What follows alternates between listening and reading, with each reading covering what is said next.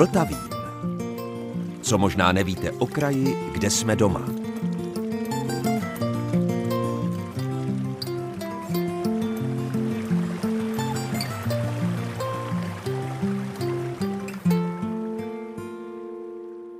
Posloucháte Český rozhlas České Budějovice, posloucháte Vltavín a dobrého dne i poslechu vám od mikrofonu přeje Zdeněk Zajíček. V následujících minutách Vltavínu připomeneme rok 1910. V říjnu toho roku totiž byla otevřena střední průmyslová škola stavební v Českých Budějovicích. Je to secesní unikát, který projektoval Josef Záruba Pfefferman. Nevím, jestli to bylo tím, že architekt Pfefferman kromě jiných důležitých staveb projektoval i dalekohledy a observatoř na Ondřejově a tím pádem viděl hodně daleko, ale v případě Českobudějovické stavárny, jak se škole dodnes všeobecně říká, se mu takový daleký výhled povedl dokonale. Škola totiž od té doby slouží stejnému účelu dodnes – ji projdeme se současným ředitelem Vladimírem Kostkou, ale i s ředitelem státního okresního archivu v Českých Budějovicích Danielem Kovářem. Ale nebojte se, rozhodně to nebude nějaký školomecký výčet faktů. Spíše příběh o tom, jak se Jihočeši za dob rakousko-uherského mocnářství museli dlouhá léta usilovně snažit o to, aby měli své vlastní české školy. Co to je za zvuk? To je konec hodiny, to je krátký gong, protože to je signál pro vyučující. Hodina končí, až ji ukončí učitel. Čili toto je informace pro učitele. Na rozdíl od začátku hodiny, kde máme krátkou ukázku spíš písničky, protože to je delší a to je informace pro žáky. Takže vy nemáte klasické zvonění? Ne, nemáme. Tohle je zajímavější, je to hezčí, snažíme se občas ty melodie střídat a na každou hodinu je jiná melodie. Mně se líbí, když se řekne v Českých Budějovicích stavárna, takže to není bráno jako čistě slang a jako přezdívka, ale že je to de facto i vaše oficiální internetová doména. Prostě, že to není pejorativně zabarvené, ale že už je to logo. Stavárna, stavební průmyslovka v Českých Budějovicích a, ředitel Vladimír Kostka. My teď stojíme přímo před ředitelnou. To je historicky původní ředitelna. Ano, to je původní ředitelna. Tady ten ředitel sedí od roku 1910. Dokonce on tady původně měl i svůj byt, protože v dřívější době k funkčnímu místu ředitele patřil služební byt. Takže tady měl ředitel svůj velký byt se samostatným vchodem z ulice. A teď jsou z toho samozřejmě kanceláře, ředitel už tady bohužel byt nemá, ale z ředitelny měl přímo průchod, který je tam nenápadně schovaný, do svého bytu a vůbec nemusel na chodbu výjít. Takže to znamená, když se podíváme na fotografii, která je z té doby, kdy škola vznikla, tak ten byt byl eh, v tom výklenku, který vede do eh, Klavíkovi. Ulice, ano, tam je to ono, to je přesně ta část. K tomu místu, protože místa se stěhovala, ten ředitel mohl být přeložen na jinou školu, tak aby měl kde bydlet, tak k místu ředitele přislušel služební byt. Komfortní byt, docela pěkný, měl celé zázemí a byl opravdu pěkně udělaný. Taková vilka přilepená k té obrovské škole. Přesně tak, to byla integrální součást té školy. Takže si myslím, že to bylo opravdu pěkné a, jako patřilo to k té škole. Máme tady ty původní výkresy, jsou tady k dispozici a my je teďka všechny skenujeme, dáváme si dohromady, aby tady zůstaly všechny i pro budoucí generace. Pojďme se po tomto secesním klenotu porozhlednout. Když se otočíme směrem od ředitelny teď jsme východním směrem, tak kde ta budova, ta původní budova končí? Projdeme chodbou a ta chodba je poměrně dlouhá a mně připadá, že teď už musíme být mimo budovu, mimo tu starou tedy. Ne, ne, ne, ještě jsme právě v té původní budově. Ale ta původní budova vedla až, eh, včetně tady těch, těch výklenků, které vedou do ulice, to už tady bylo, původně takhle postavené a končilo to tady v té části, jak je přece jenom vidět takový ten předělák. Takže tady byla zeď a to byly poslední učebny. Tady byly velké učebny, v kterých se učilo. Teď už jsou rozděleny na menší, protože to už pro současné potřebu neodpovídá. Ale teď tady právě docházíme do místa, kde končila původní budova. Tady. Když teď natáčíme, tak se píše rok 2023. Tato škola, tedy stavební průmyslovka v Českých Budějovicích, vznikla v roce 1910. Už tehdy byla velice důležitá. Kolik je tu studentů teď? V současné době máme přes 500 studentů. Mírně se to pohybuje, ale kolem 520 studentů, včetně dálkařů, protože na dálkové studiu se jezdí z celé republiky. Máme tady dálkové studenty až z Ostravska nebo z Krkonoš a jezdí pořád sem, protože jsme pravděpodobně jednou z mála škol, která vůbec dálkové studium stavařiny poskytuje. Ale v denním studiu tady máme kolem 460 studentů. Jak když jsem stál nad původní publikací, která byla vydána ke vzniku této školy. Když jsem se podíval po okolí té školy, tak tady nebylo takřka nic. Dnes je tu celá čtvrť. A tehdy tedy Budějovice asi nutně potřebovaly stavaře. Ono to bylo tak, že tady byly samozřejmě stavební řemesla a nezapomeňte, že jsme v prostředí ještě Rakousko-Uherská v té době a čeští stavaři pocitovali nedostatek právě profesního vzdělávání stavebních řemesel.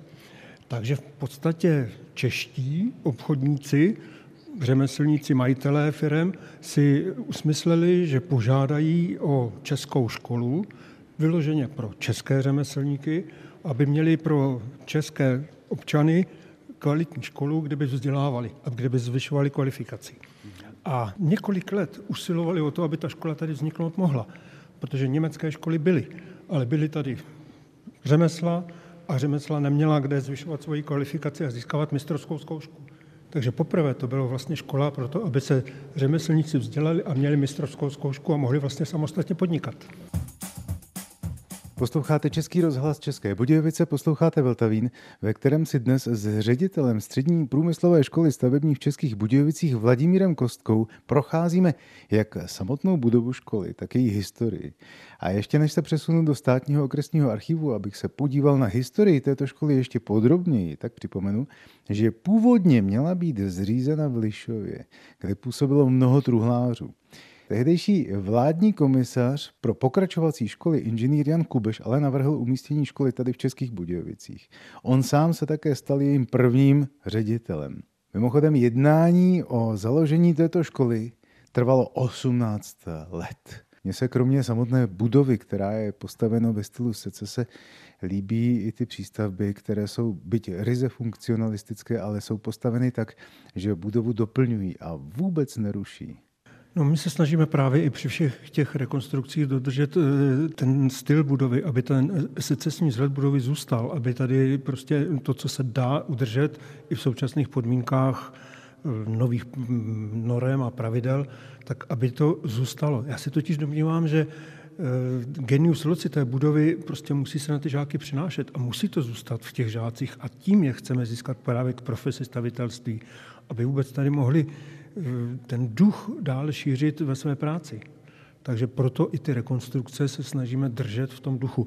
Když se podíváte na současné rekonstruované budovy a tamhle se podíváte na původní fotku eh, té chodby, kde jsme šli před malou chvílí, tak eh, vidíte, že máme sice podle současných podmínek tu chodbu prázdnou, protože předpisy požární nám nařizují tam mít co nejvíce místa, Přesto ten duch té chodby tam zůstává a ty jednotlivé učebny, no bohužel musíme mít menší, tady byly velké, protože byly spíš pro větší počet žáků, tak e, i ten styl těch učeben se snažíme zachovávat tak, aby to odpovídalo té, té době a tomu duchu školy, aby ten duch tady na každého dýchal. A když se podíváte i na dveře na těch chodbách, tak eh, naši kolegové navrhovali i v tom, aby se to co nejvíce blížilo tomu secesnímu stylu. Je to eh, ruční výroba, je to zakázková výroba konkrétně na míru a je to ve dřevě a kombinovaný se železem černým a sklem. Eh, ono to vždycky přicházelo v určitých vlnách a v určitých obdobách. Vždycky, když se ti stavebníci něco naučili, tak to nejdřív bylo v těch základních formách pak, když to zvládli, tak se to začalo trošku víc zdobit, pak ještě víc zdobit, čili nejdřív máme, dejme tomu, gotiku, pak už bohatě zdobenou gotiku. Když se vezmeme baroko, tak ten přechod do rokoka, to už je přezdobené, když to tak řeknu. S tou secesí je to podobně, pak se to začalo rovnat tím art deco a funkcionalismem. Teď jsme eh, v takové fázi po tom roce 2000, kdy tedy upřímně řečeno vůbec netuším, jak to pojmenovat a vůbec si nedokážu představit, jak se to bude vyvíjet dál. Já se domnívám, že teď je to spíš takové období, kdy každý něco zkouší a spíš je to otázka, eh, co se kde podaří přesvědčit eh, ty, kteří rozhodují, jaký na to mají názor a potom je to hodně, a to se snažím do našich žáků taky dostat, o tom ukecat toho zákazníka. Zjistit, co vlastně ten zákazník chce, přesvědčit tam svůj, dostat tam svůj styl, ale zjistit, co vlastně ten zákazník si představuje Protože zákazník sice objedná nějakou zakázku a v první fázi vlastně neví, co chce. On chce postavit dům, on chce postavit eh, rodinný domek, on chce postavit školu pro žáky v obci, ale neví přesně, jak by měla vypadat. On ví, že má nějaké prostředky a něco si představuje. A teď se snažím těm našim žákům taky vysvětlovat to, že vlastně jejich úkolem je využít ty znalosti, které se tady naučí, i ty historické styly, i ty průměty, ty moderní stavby a podívat se na to, co se kde děje. A proto je třeba vozíme i do zahraničí, aby viděli, kde se co děje. A aby tohle to všechno využili a dokázali potom tomu zákazníkovi vysvětlit, proč je pro něj ten jeho, jejich návrh lepší, výhodnější, v čem se má podobat eh, tomu okolí, do kterého to staví. Většinou ty nové stavby nejsou úplně na zelené louce. Ty zelené louky ubývají, což je dobře, musíme si taky nějaký nechat pro budoucí generace a pro normální život. A využití toho e, současného zastavěného prostoru, případné rekonstrukci, stavební obnovu, kterou momentálně učíme jako specializaci, tak to se snažíme, aby ty děti chápali ten duch těch jednotlivých stylů a byli schopni dobře zasadit ty nové stavby, případně rekonstrukce do toho okolí, aby to ne, nedráždilo, aby to bylo nějaké moderní prvky, nové prvky, ale aby to bylo funkční a aby to bylo přijatelné hlavně pro ty uživatele. Posloucháte Český rozhlas České Budějovice, posloucháte Vltavín, kde pokračujeme prohlídkou historie Střední průmyslové školy stavební v Českých Budějovicích. Teď už ovšem ve státním okresním archivu. Vzdělání je to, co v člověku zůstane, když zapomene to, čemu se naučil. Akademik Stanislav Bechyně. Krásný citát na uvození knihy, jejíž titulní fotografie spodobňuje něco, co by se dalo nazvat zámeček. Pokud bychom neznali souvislosti a pokud bychom nevěděli, že dnes v těchto místech už z obou stran tohoto domu stojí další přístavba, a my jsme teď ve státním okresním archivu v Českých Budějovicích s Danielem Kovářem a bavíme se o Českobudějovické stavební průmyslovce. A je přesně jak říkáte, je to je nádherná budova eh, secesní, která je tak trochu zastrčená. Málo kdo z Budějovičáků kolem projde. A to je to škoda, protože je to dílo tehdejšího poměrně významného architekta Josefa eh, Pfeffermana, který působil v Českých Budějovicích, později, později v Praze, ale tady nám zanechal odkaz v podobě několika Eh, krásných školních budov, nejenom tahle stavební průmyslovka, ale i bývalé dívčí liceum. Dneska je to eh, soubor tedy zdravotní školy a obchodní akademie na Husově třídě, eh, měšťanské školy a dnešní gymnázium v Jirovcově ulici, ale i některé další stavby, třeba i soukromé, anebo i technického charakteru. Ale myslím si, že tahle stavební průmyslová škola v Reslově ulici je asi jeho nejkrásnější realizací a je to něco, co Eh, toho Pfeffermana eh, krásně vystihuje. Když nad tím tak přemýšlím, tak eh, tato škola byla od začátku koncipovaná jako škola pro stavbaře. Čili vypadá tak hezky, přinejmenším určitě proto, že musela dělat čest svému jménu. Ale já když vidím, že vlastně ta dnešní současná zástavba tehdy vůbec nebyla a že ta škola stála de facto skoro až na prázdném prostranství, tak si říkám, aha, tady bylo asi o mnoho důvodů víc ty stavbaře mít, aby bylo co postavit. tak, hezky, hezky řečeno. Eh, je pravda, že v té době, v době svého vzniku, 1910, ta budova musela eh, dominovat v svém okolí, musela být eh, zdaleka viditelná. Teprve postupně vznikly ty činžáky okolo, takže se tak trochu, tak trochu skryla. Ale je to přesně tak. V té době se Budějovice velmi prudce rozvíjely a to byl jeden z důvodů, proč ta stavební průmyslová škola vznikla. Rakouská monarchie už od 80. let 19. století podporovala i eh, z hlediska zákonodárného eh, vznikání tzv. živnostenských nebo průmyslových škol, čili škol ryze specializovaných odborných na většinou technické obory. A je třeba si taky uvědomit, že v tom počátku 20. století nejenom, že se Budějovice rychle rozvíjely, potřebovali zedníky, tesaře, truhláře, stavební odborníky, ale e, přicházely nové slohy, nové styly a také nové technologie, kterým bylo třeba při té stavbě rozumět. Už to nebylo jenom prostě dávat cihlu na cihlu, ale i to stavebnictví potřebovalo více jaksi vzdělaných lidí i na těch, řekněme, nižších pracovních pozicích. A proto počátkem 20. století zdejší obchodní a průmyslová komora přišla s tím, že je na čase vzdělat jeho české zedníky, tesaře, truhláře, kameníky, ale i další, řekněme, stavitelské profese. A byla to právě obchodní a průmyslová komora, která na pozemku nedaleko svého vlastního sídla postavila tuhle krásnou budovu, financovala i práci právě architekta eh, Pfeffermana a zpočátku financovala i eh, provoz té školy. Teď už máme před sebou noviny jeho české listy, vydané v Českých Budějovicích v sobotu dne 20. srpna 1910. A vy je tady máte připravené proč? My jsme se je nalistovali proto, že tady je pěkný článek o tom, jak se dokončuje stavba té budovy, která musela veřejnost jistě, jistě zajímat, protože vyrůstala do značné výšky a krásy na tom pražském předměstí. A tak tady jakési avízo na druhé stránce těch novin eh, odborné pokračovací školy stavební. Při státní průmyslové škole zdejší otevřou se 1. říjnem 1910 prvé třídy odborné pokračovací školy pro řemesla stavebná a umělá, pokud tato souvisejí se stavbou. Osnova této školy liší se od škol všeobecných tím, že již v prvé třídě jsou odborné výklady, při nich se žáci se skupí dle svých odborů. Tak eh, bude zřízeno oddělení pro zedníky a kameníky, pro tesaře, koláře a bednáře, pro truhláře, soustružníky, řezbáře, štukatery a sklenáře, zámečníky, kováře, klempíře, malíře pokojů, dekorací a písma, natěrače, fotografy, sazeče a tak dále a tak dále. Eh, čili eh, profese, které tak jako tak eh, nějakým způsobem souvisely se stavbou.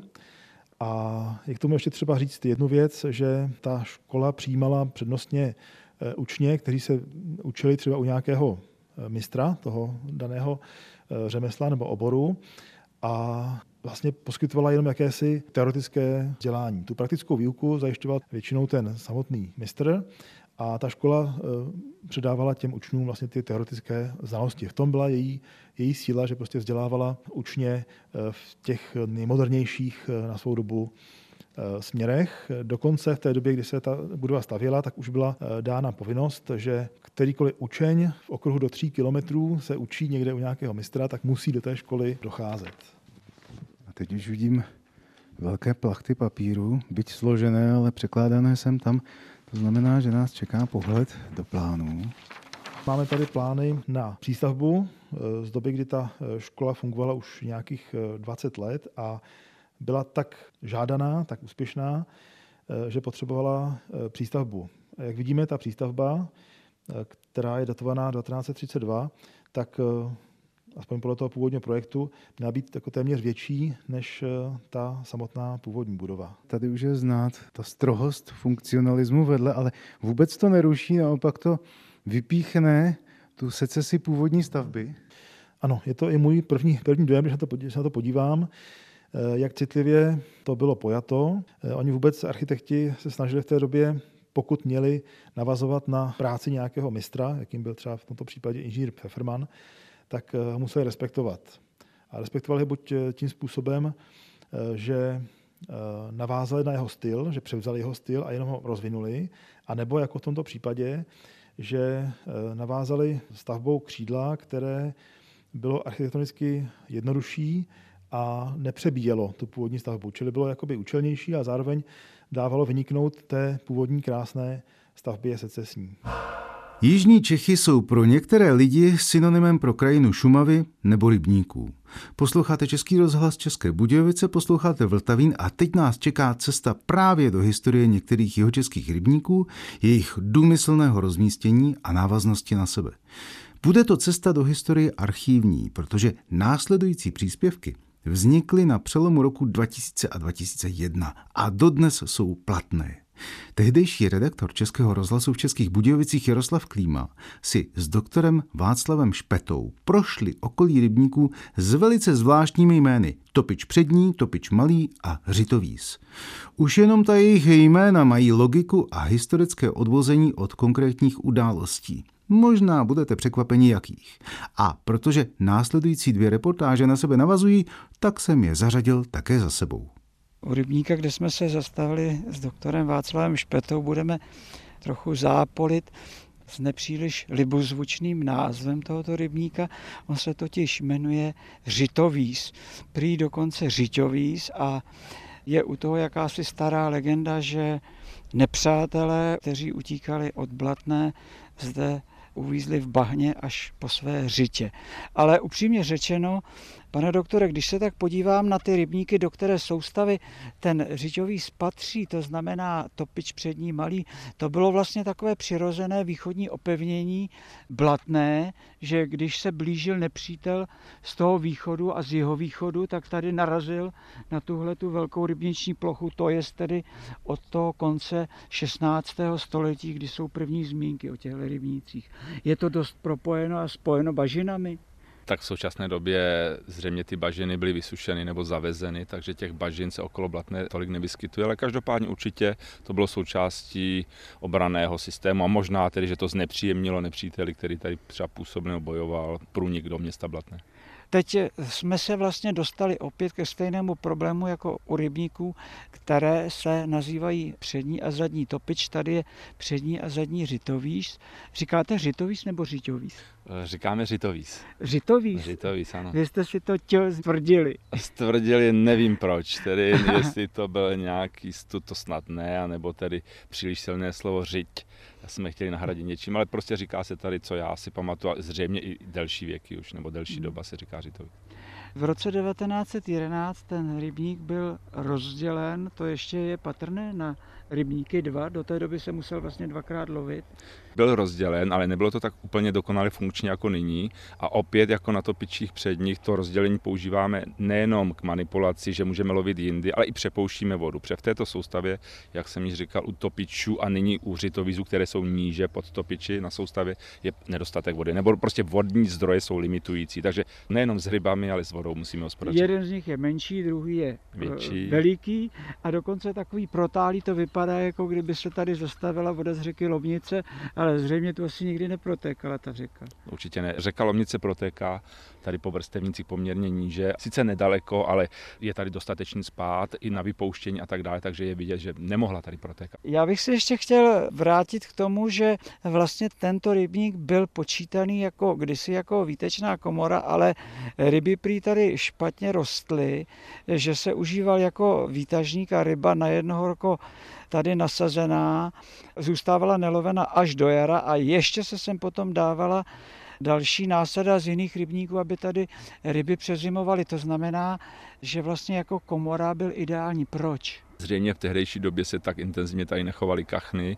Samozřejmě v krajině bylo mnohem méně živin, mnohem méně se hnojilo a samozřejmě i odpad, myslím komunální odpad nebo odpad eh, odpadních vod, do této soustavy vlastně nepřitékal. To znamená, těch živin skutečně tady asi chybělo. To znamená, že teď je tedy výživný, úživný takový? Ano, tento rybník je stejně jako předchozí rybníky na soustavě, to zná topiče, je vyloženě kapří a dokonce tady častěji provádíme odbahnění a přisazujeme sem ryby, které pomáhají obsádce kapra zvládnout ty živiny, aby se tady udržely kvalitní kyslíkové poměry. To znamená?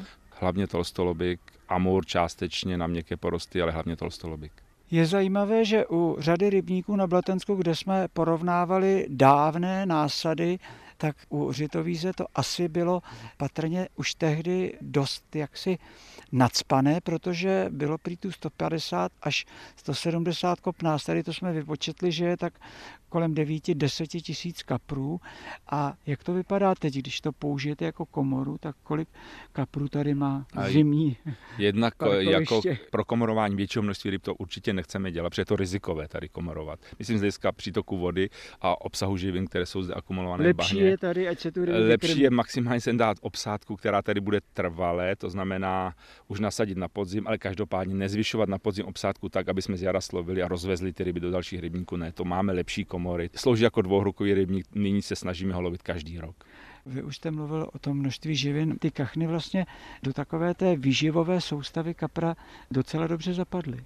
Ano, zapadly. Já si myslím, že pomohly kapro. A to nejenom přísunem živin přes trus, tedy vyhnojování, ale dříve se krmili kachny na borech, to znamená i odpad krmiva, kterým kachnám ulpěl na zobáku a ani potom hned pili vodu, takže ten odpad toho šrotu a toho krmiva bezprostředně ty ryby také žrali. Takže nepřímo přes rozvoj přirozené potravy a současně ještě i ty zbytky krmiva. Dříve ano, se to takhle používalo. Používáme-li minulý čas u kachen vlastně, tak musíme říci, že taková ta vrcholná éra kachen téměř končí. Vy jste mývali strašnou spoustu kachen, abych to řekl, bez ohledu na statistiku a přece jen je to možná škoda, ne? že se z té soustavy hospodaření ty kachny vytratily. Ty kachny měly určitě dva významné vlivy. Určitě pomáhali samozřejmě dělat vyšší obrat a to znamená nařeďovat ostatní náklady, fixní náklady, třeba konkrétně u celé firmy, ale současně z hlediska veřejnosti nám zanášely rybníky poměrně velkým množstvím bahna, nebo respektive z těch odpadů se tvořilo potom organické bahno to je pro rekreaci hlavně nepříjemné, ale pro rybáře to bylo významné a musím se přiznat, že my ještě z té intenzity kachen určitou dobu asi budeme žít do budoucna, tím myslím zvýšenou produkcí ryb, konkrétně kapra.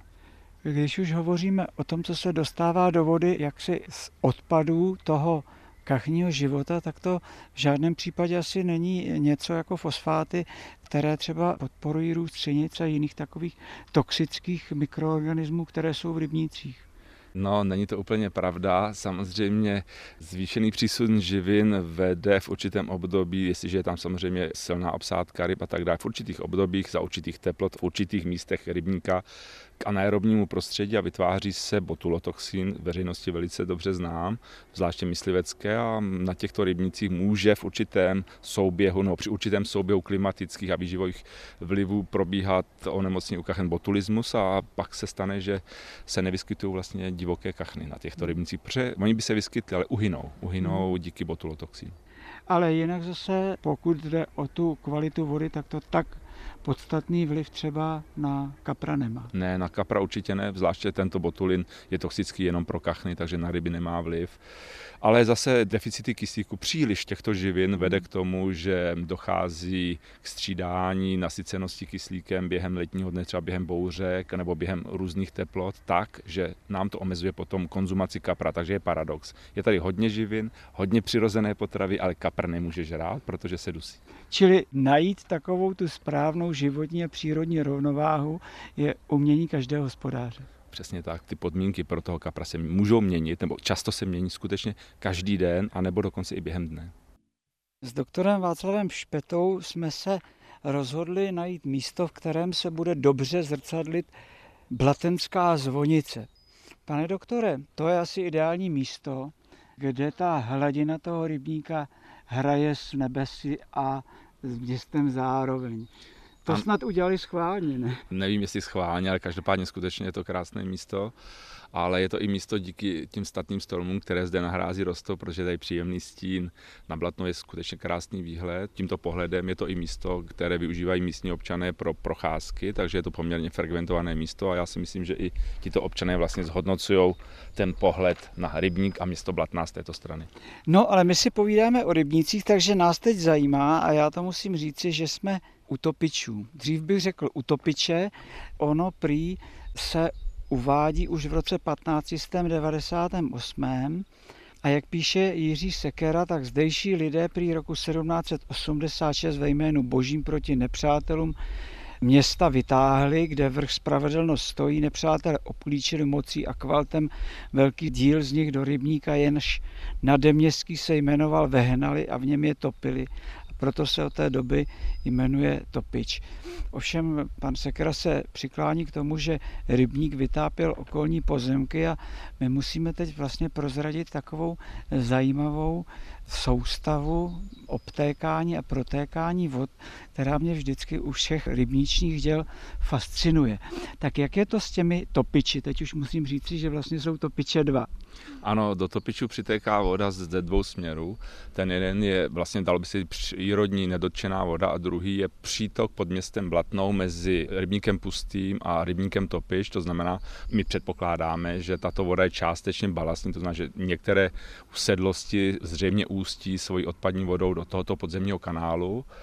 A já si myslím, že z hlediska přírodních vlivů tento podzemní kanál je pro nás skoro důležitější, protože při posledních dvou letech, kdy byly katastrofální sucha, tak jsme zjistili, že kdybychom neměli tento podzemní nebo vlastně pod městem vedoucí kanál, tak jsme tyto rybníky, myslím topiče a z nich následující řitovíze, které jsou napouštěné vodou z eh, topičů, tak bychom měli na suchu. Já bych měl vlastně ještě upřesnit, že ta voda sem teče z rybníků Podskalského a Pustého a ty leží na Závišínském potoce. Ano, ty leží na Závišínském potoce, který slouží v současné době i jako zdroj pitné nebo respektive surové vody pro úpravu pitné vody pro Blatnou. Ono se dá říci, že vlastně to, co vy oceňujete dneska, tak už dobře věděli předkové, protože ta voda sem tekla kdysi dávno ne pod městem, ale vlastně takovým kanálem a na tom rybníku pustém ten mlinář nesměl mlíti, aniž by se jaksi nezeptal, jestli ta voda do toho topiče může jako ještě odejít, anebo aby ji nesebral, protože jinak jde do zámeckého, tuším. Ano, je vidět, že i tehdy v dřívějším období voda byla ano velice cená, takže i v současné době význam té vody, respektive tohoto náhodu je vysoce ceněn a je důležitý. Prostě neustále se nějakým způsobem tuto vodu snažíme rozdělovat, aby všude byla v přiměřené množství, aby rybníky níže ležící byly dostatečně produkční.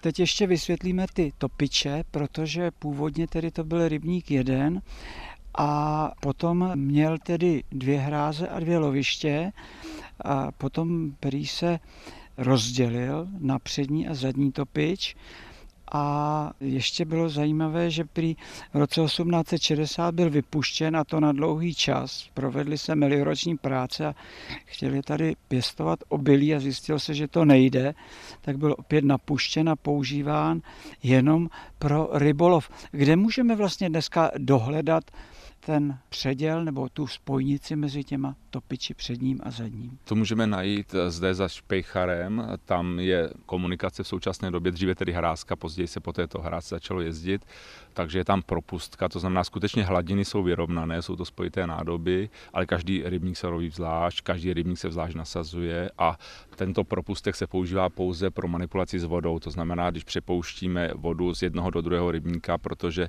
ji šetříme, přestože tedy do topičů vedou dva přítoky, tak přesto té vody není tady vždycky dostatek. Zvláště když na podzim, dříve pro chov kachen jsme ty rybníky museli mít na vodě, takže s tou vodou skutečně jsme šetřili, takže ten propustek, jak říkám, slouží i k přepouštění té horní vody, když slovíme jeden dříve, tak tu horní vodu, těch 40 cm vody, což je veliká kubatora, přepustíme do druhého a pak teprve tu ostatní odpustíme do níže ležící soustavy. Takže vy tímto důmyslným systémem můžete začít lovit kterýkoliv stopičů dřív. To neznamená, že prostě jeden je výš, záleží to jenom na tom, jak jste rozhodnutí. Přesně tak, to lovíme dřív, ale současně potom využijeme tu vodu z druhého topiče, která nám neuteče, ale přepustíme ji do toho předchozího. Ano. Pane doktore, já bych se ještě rád zeptal na takovou současnou charakteristiku těch topičů. Zase sáhnu do knížky Jiřího Sekery, podle chalupného prý byl ten rybník, když byl spojený špatný, chladný, zarostlý, skalnatý, písčitý a hluboký a podle Martinovského prý byl výborný, ryby zde rostou znamenitě, bonita půdy dobrá. Takže jak to vypadá v současnosti s topiči? Já jsem slyšel, že samozřejmě nejsem pamětníkem, ale slyšel jsem, že i topič přední byl využíván pro rekreační účely, že slouží jako koupaliště pro blatnou. To zřejmě bylo z hlediska kvality vody. Po určité době, hlavně intenzivním chovu kachen na těchto obou rybnicích, myslím topič přední i zadní, došlo k určitému, řekl bych, ne přímo zabahnění katastrofálnímu, ale prostě většímu přísunu živin, než ty rybí obsádky do sebe absorbovaly. Takže v současné době jsou to vysoce produkční, typicky kapří rybníky. Předpokládám, že v dřívější době byl i rybník více zarostlý v okrajích stromy, takže v současné době, když je otevřen sluníčku, i tyto živiny, které jsou zde akumulovány, se zhodnocují. A to už je z dnešního Vltavínu všechno. Od mikrofonu se loučí Zdeněk Zajíček, od mixážního pultu Roman Kamba a vězte, že za týden jsme tady zase ve stejném čase. thank you